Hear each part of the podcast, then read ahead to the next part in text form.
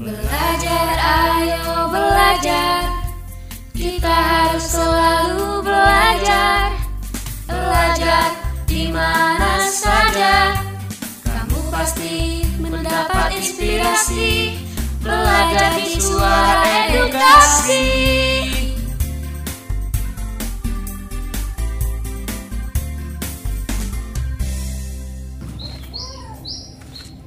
Assalamualaikum.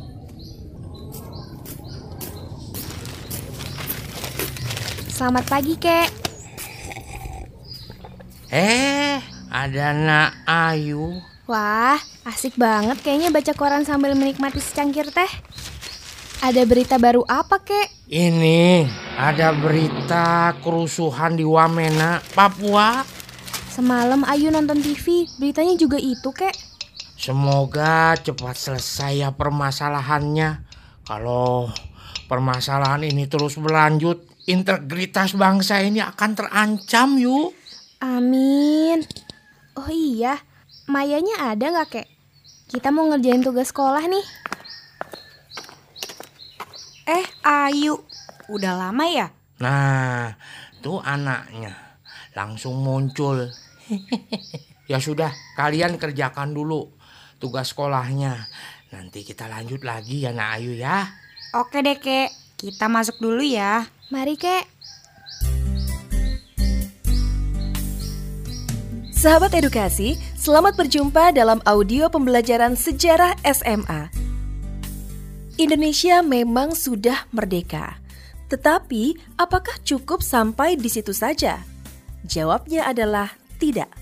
Para pejuang kemerdekaan ingin bahwa seluruh rakyat Indonesia hidup sejahtera, rukun, dan damai.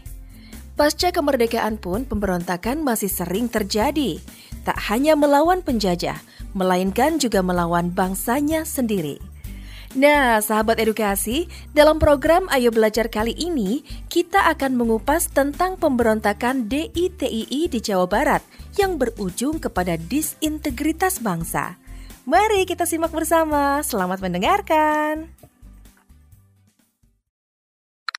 Informasi lain, Saudara, Polda Papua memastikan bahwa jumlah korban meninggal dunia akibat rusuh di Wamena, Kabupaten Jayawijaya. Sedih juga ya, Mai, lihat kerusuhan yang terjadi di Papua.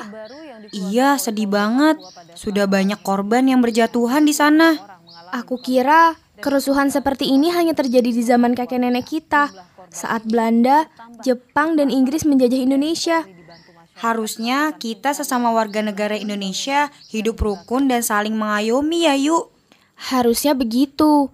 Indonesia saat ini sedang dilanda disintegritas. Disintegritas? Apaan itu, yuk? Iya, disintegritas. Bangsa Indonesia sedang mengalami krisis persatuan dan kesatuan. Kalau kerusuhan ini terus berlanjut, aku tidak bisa membayangkan bagaimana nasib Indonesia ke depannya. Seharusnya kita mengambil pelajaran dari sejarah kelam bangsa Indonesia. Pasca kemerdekaan pun mereka masih terus berjuang. Bukan melawan penjajah, melainkan melawan bangsanya sendiri. Hah? Memangnya setelah kemerdekaan 17 Agustus 1945 masih terjadi peperangan gitu? Iya, Mai. Pemberontakan terjadi di mana-mana. Bahkan sampai terjadi pertumpahan darah. Memangnya ada pemberontakan apa sih, yuk? Di antaranya DI TII, RMS, PRRI, Permesta, dan masih banyak lagi yang lainnya. Mendengar DI TII sudah tidak asing sih. Ya iyalah, kan pemberontakan DI TII juga pernah terjadi di Tasikmalaya. Kamu tuh, harusnya kamu tahu betul pemberontakan DI TII.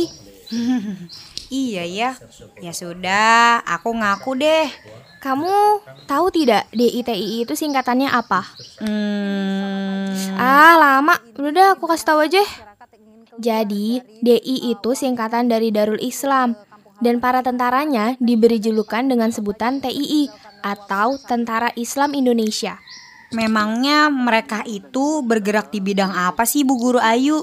Gerakan ini lebih condong kepada gerakan ideologi atau lebih menginginkan negara Indonesia dijadikan sebagai negara Islam. Apakah terwujud? Ya, tepatnya pada tanggal 7 Agustus 1949, pimpinan DI TII Jawa Barat, Sekar Marji Marijan Kartosuwiryo, mengumumkan bahwa Negara Islam Indonesia atau NII telah berdiri. Makin penasaran nih, terus bagaimana kronologi pada saat DI TII di Jawa Barat itu muncul?